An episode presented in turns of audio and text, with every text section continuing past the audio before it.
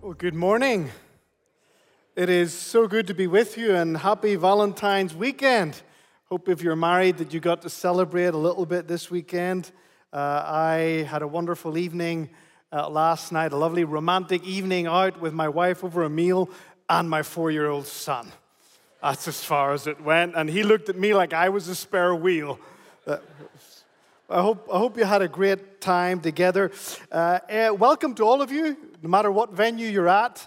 Uh, we're delighted that you can worship with us and certainly gather now around God's Word together. So, open God's Word, Luke chapter 23, the Gospel of Luke chapter 23. That's where we're heading. If you don't have a copy of the Scriptures, there's a, a Bible, a Pew Bible available just under your seat. You can turn to page 884, please. 884. And of course, we're in our second of our seven series on seven words from the cross. As we head into Easter, we want to examine a little bit more closely seven statements that Jesus makes from the cross, significant words that he passes on because words matter. And final words certainly matter, especially if they're of someone important. I'm not talking about final words of just anyone. A lot of people uh, mutter a lot of nonsense uh, as they're moving on. Uh, and certainly some of humanity's heroes haven't said anything that engaging in their final moments that passes on advice. I think of Elvis Presley. I was reading about him this week. His final words, quite anticlimactically, were I'm going to the bathroom. That's maybe a little bit unfair. It was probably a little bit more engaging than that. I'm going to the bathroom. Uh huh. Doesn't do much for me, right? It's, it's hardly life altering, but the final words of Jesus, that's important. That really matters. That certainly matters. Even if you do not believe that Jesus is the Son of God, history is split by his presence. We sequence our time by his life. His words matter.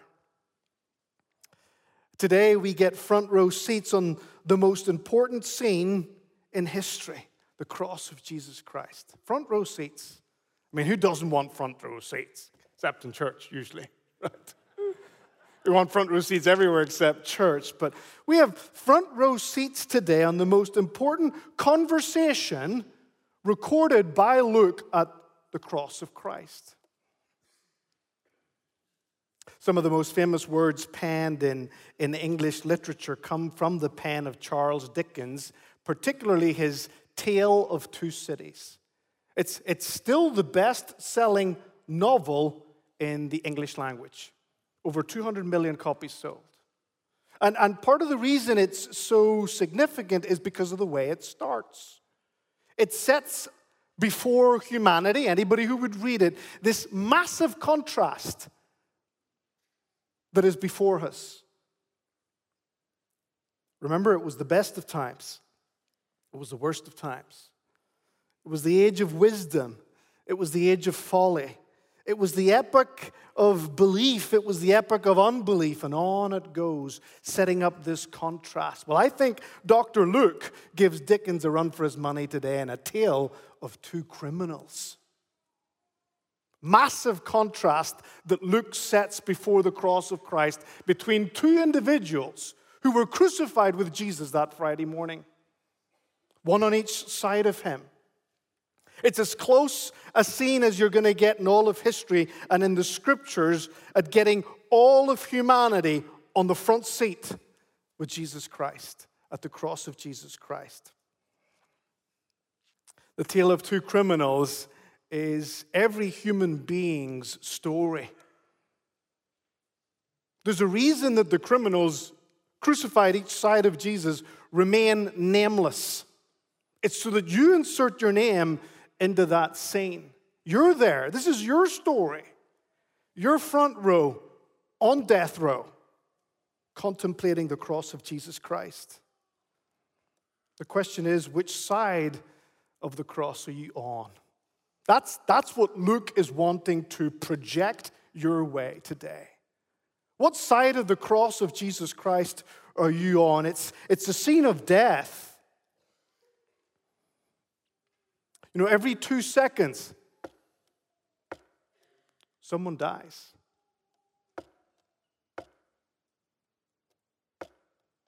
Every two seconds, your turn will come.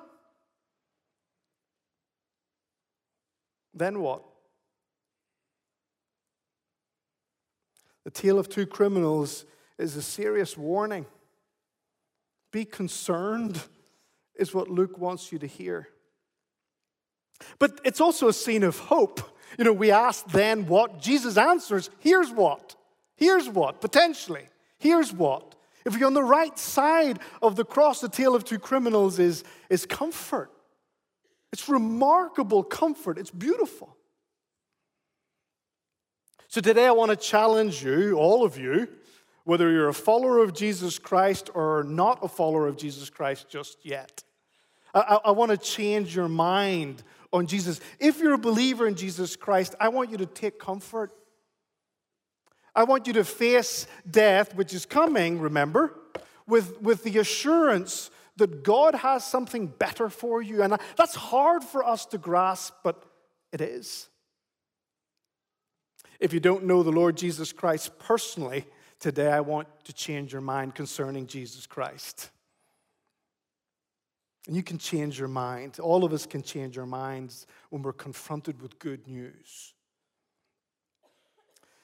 Like the farmer who went to his Roman Catholic parish priest and he asked, you know, could you do a mass for my best friend Bob who passed away? He was my pet dog the parish priest was taken back. Who does this guy think that I am? And he said, You know, we don't do that sort of thing around here. We don't do services for, for dead animals, certainly not for dogs, but those Baptists down the road, they might. so the farmer was heading out the door and he was sad and he looked back and he said to the parish priest, uh, Sir, by the way, do you think $50,000 would be nice enough of a donation to the Baptist down the street to do a service for my dead dog? The priest sort of turned around, snapped his neck right at him, and he said, Hey, well, well, no, no, you did not tell me that that dog was a Roman Catholic. he changed his mind when confronted with some remarkable news, and we can do that. All of us can do that. I want all of us to do that today. So you have two criminals crucified each side of Jesus. Let's, let's look at the first one on the one side of Jesus, you have a criminal that represents rejection. That's what he represents rejection. Many taunt Jesus. Society mocks Jesus. The history of humanity is a history of rejecting and ridiculing God. That's, that's the bottom line. And, and this individual there represents that, the scene that leads up to his words. His words are in verse 39. We'll get to them in a second. But the scene that leads up to his words begins in 32. You don't have to read it with me, but maybe jot some things down. It's a scene that drips with rejection and ridicule. Verse 33, we're told that they crucified Jesus. Now, we're so familiar with the word crucifixion that we very quickly forget the significance of that form of execution. It's intentionally slow. It's intentionally a public display of mockery. It's designed by the Romans to proclaim to others if you rebel against us, you end up like this guy. It's, it's, it's drips with ridicule. We, humanity, didn't just kill the Son of God, we crucified the Son of God. Such was our rejection. Verses 32 and 33, we look at the companions, right? I've mentioned them already. Jesus is crucified not with the brave and the honorable, with two criminals, with the lawless right in the middle of this shameful pair. Many of us believe that he probably took the place of Barabbas. Remember the guy who was liberated by Pilate? These are violent insurrectionists. You don't want to die with this lot. And certainly not in that way. Verse 34 tells us that they plundered him. They divided, uh, uh, they played a little game to see who would get his stuff while he hung there. They plundered the only stuff that he had left, his clothes. And then, of course, in verse 38, we read that they put a sign above his head. A sign that uh, sarcastically mocked him, right? This is a king. Look what we do to kings. So the scene drips with ridicule and rejection. And then you've got all the voices that are there. Like Jesus has to listen to all the voices, essentially representative of all the pathways of rejection or perdition or lostness that, that one could imagine. It's, it's a spectrum, all different types of rejection. Some mild, some more intense, but, but they're all the same. They're all rejection. I have that in your sermon notes for you. The first one is the passive watch in verse 35. This is just the general crowd who spectate. This is those who proverbially sit on the fence as it relates to Jesus.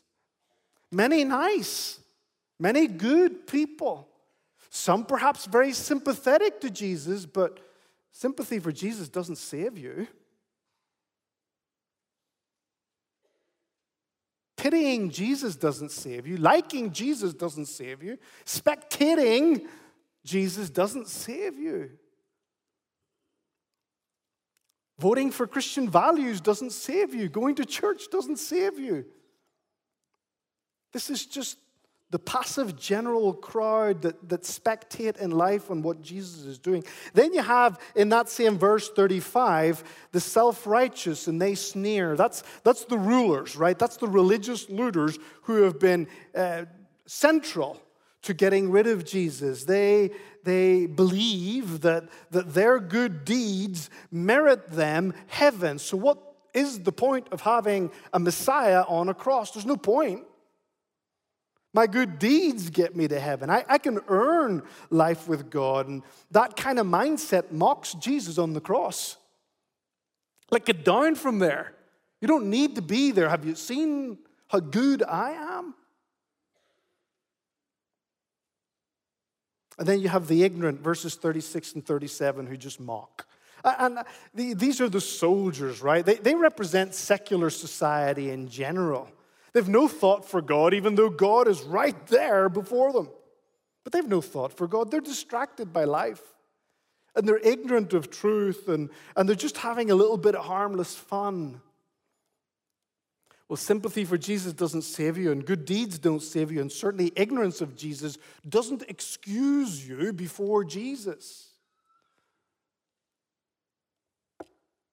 We're all going to come before him one day and saying, I, I didn't know is not going to do anything for you. And then we have the front seat guy, criminal number one. Verse 39, who represents the selfish, who, who disregard Jesus. Look at verse 39 with me. One of the criminals who were hanged railed at him, saying, Are you not the Christ? Save yourself and save us. Some Christ you are, some Messiah you are. He's, he's all caught up in himself, and, and Jesus hanging there doesn't have to just put up with all of that nonsense. He's to put up with this guy yakking on his ear.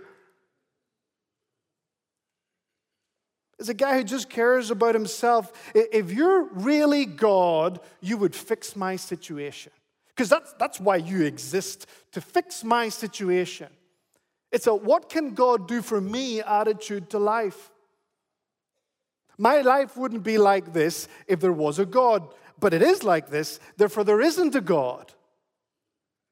If you don't fix my life, Jesus, then just you're not worth following.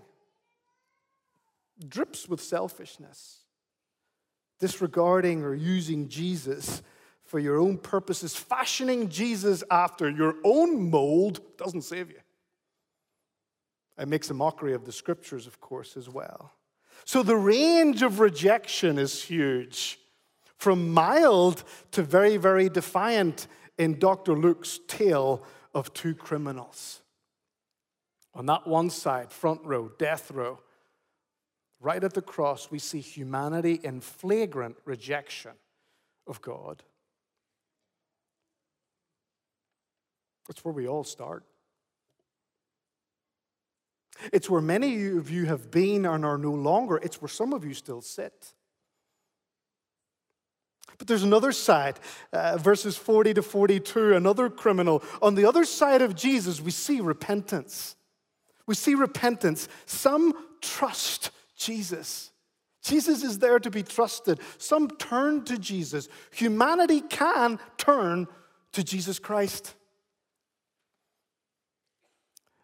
The second criminal we know from the Gospel of Matthew and the Gospel of Mark started out that morning hurling abuse at Jesus too, alongside of criminal number one.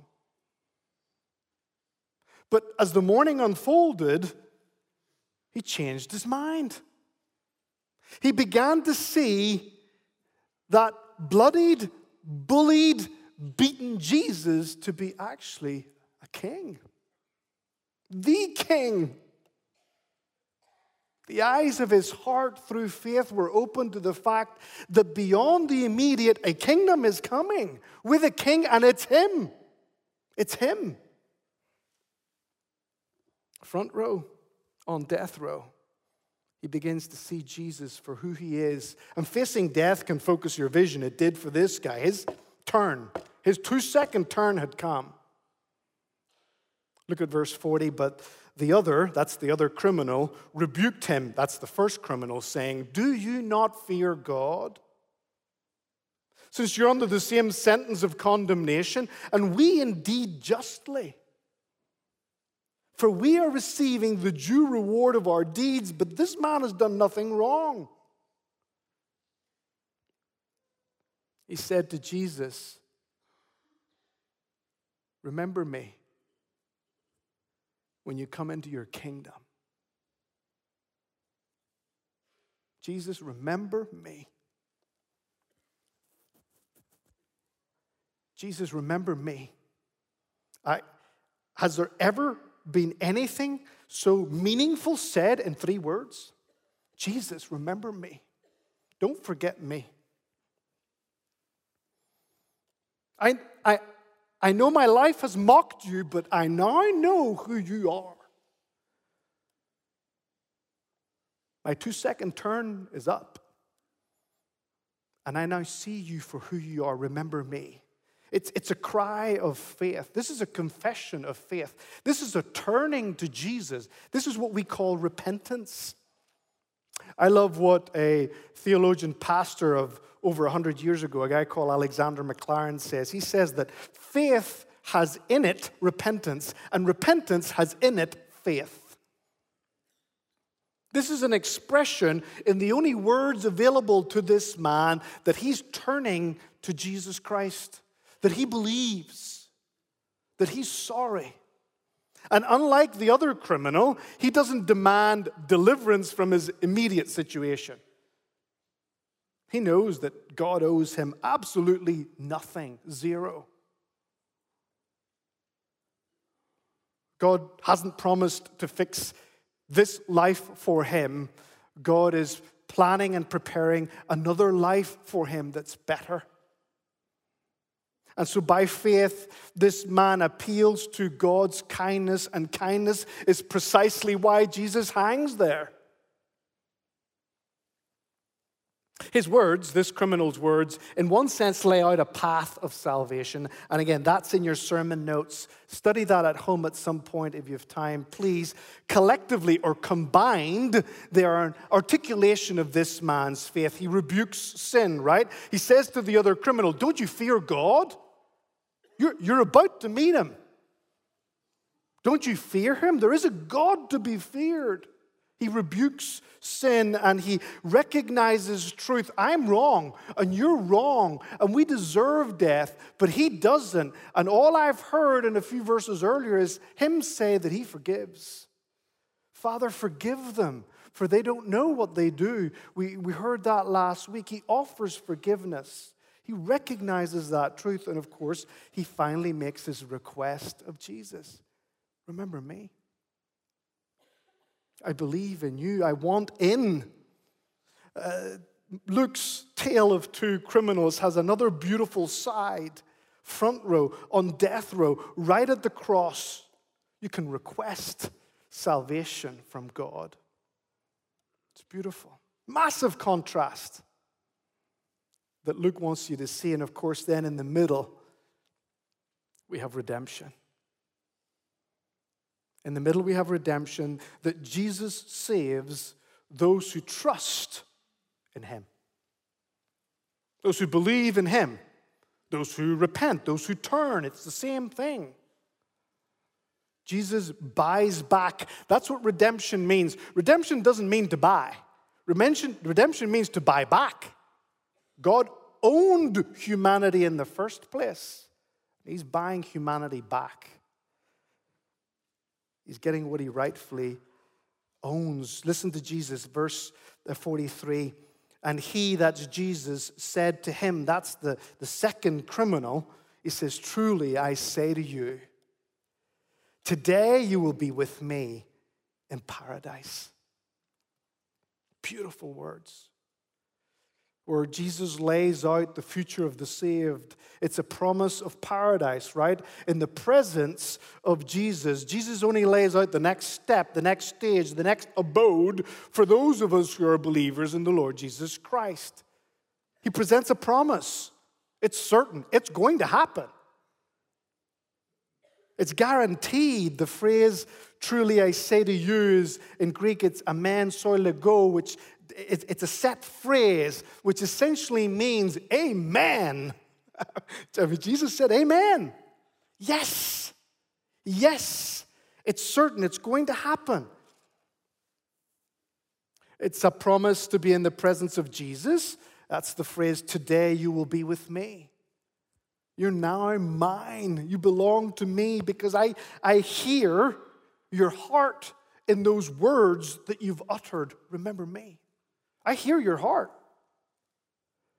The phrase is not truly I say to you today, just so that you understand grammatically. It's not truly I say to you today. It's truly I say to you, set phrase, today you will be with me in paradise. And that makes sense. You know, of course, Jesus is saying that to him today. The criminal would have picked up on that. Yes, you're speaking to me now. That's today. And that's in keeping with the rest of scriptures. The rest of scriptures teach that upon death, the believer is in the presence of the Lord. That while the body goes into the grave, the immaterial part of us goes to be with the Jesus. There's no soul sleep as it's referred to.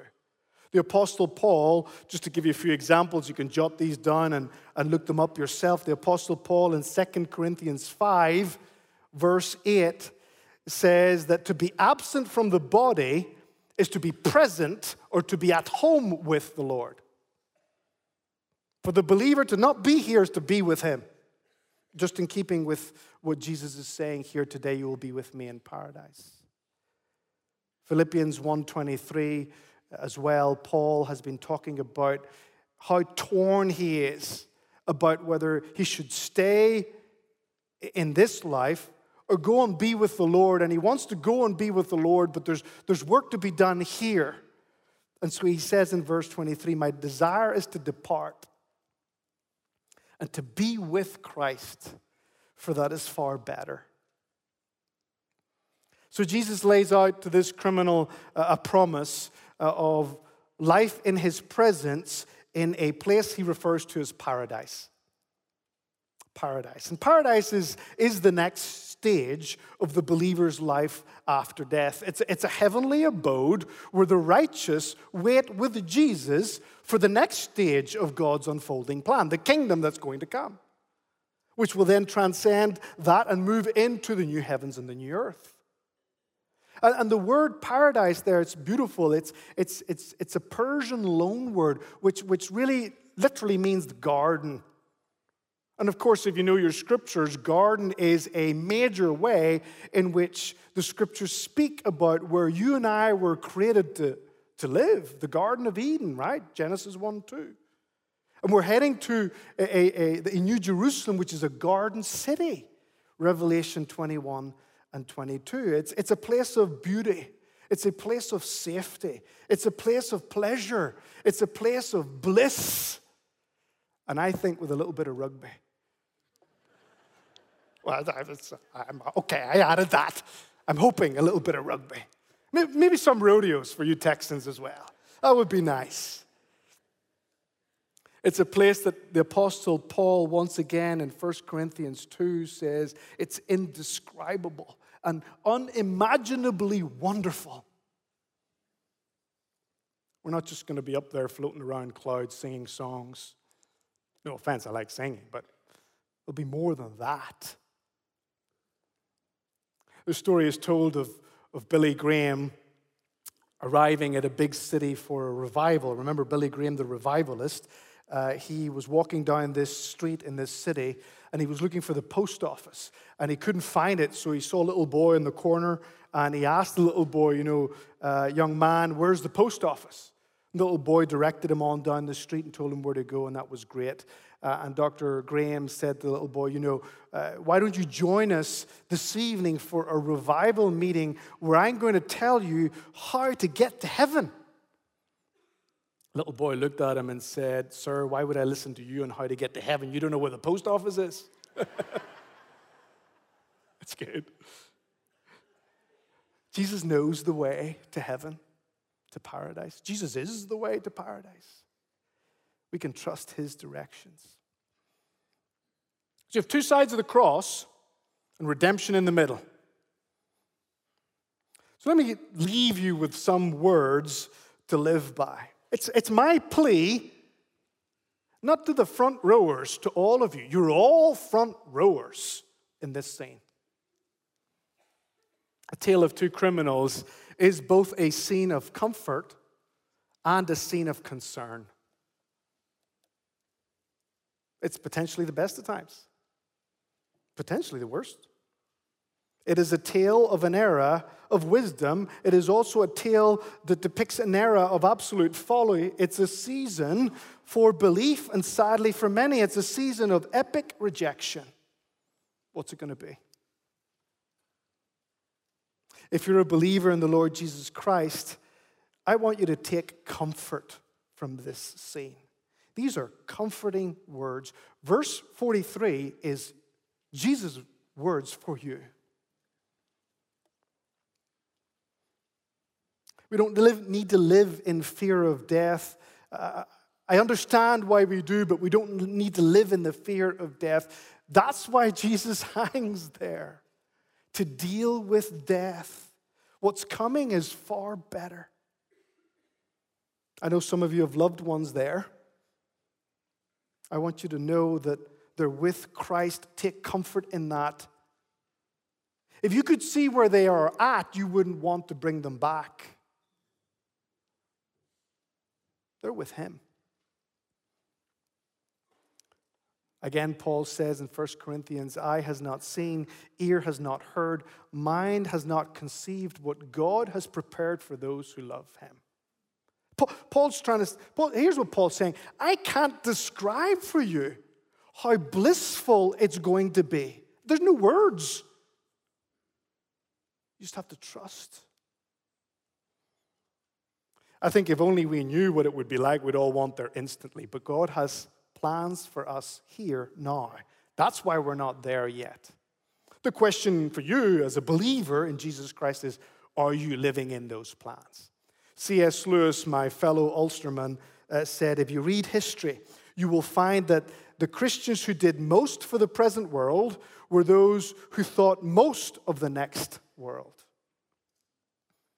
And since Christians have largely ceased uh, to think of the other world, they have become ineffective in this world. If your eye is on then, you live here in light of then. If your eye is just on here, you live here just for here.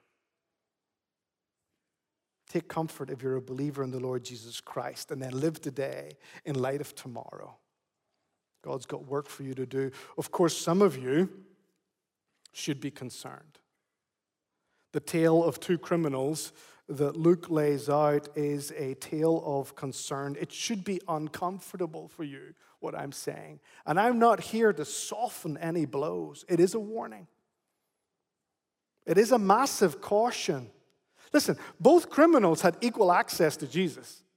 Both read the sign above his head. Both heard his words. Both heard all of the words that being uttered in his direction. And both started the day in chains, heading to the front row, on death row. But only one of them dined with Jesus in paradise that very evening. I don't know what pathway you're on. I don't know if you're sympathetic toward Jesus. I don't know if you're so good that you think that earns you access to heaven. I don't know if you're repeatedly ignoring Jesus and don't see the urgency. I don't know if you just disregard him because you want to live life and have some fun. I, I, I don't know which one on the spectrum you are mild or defiant, lost.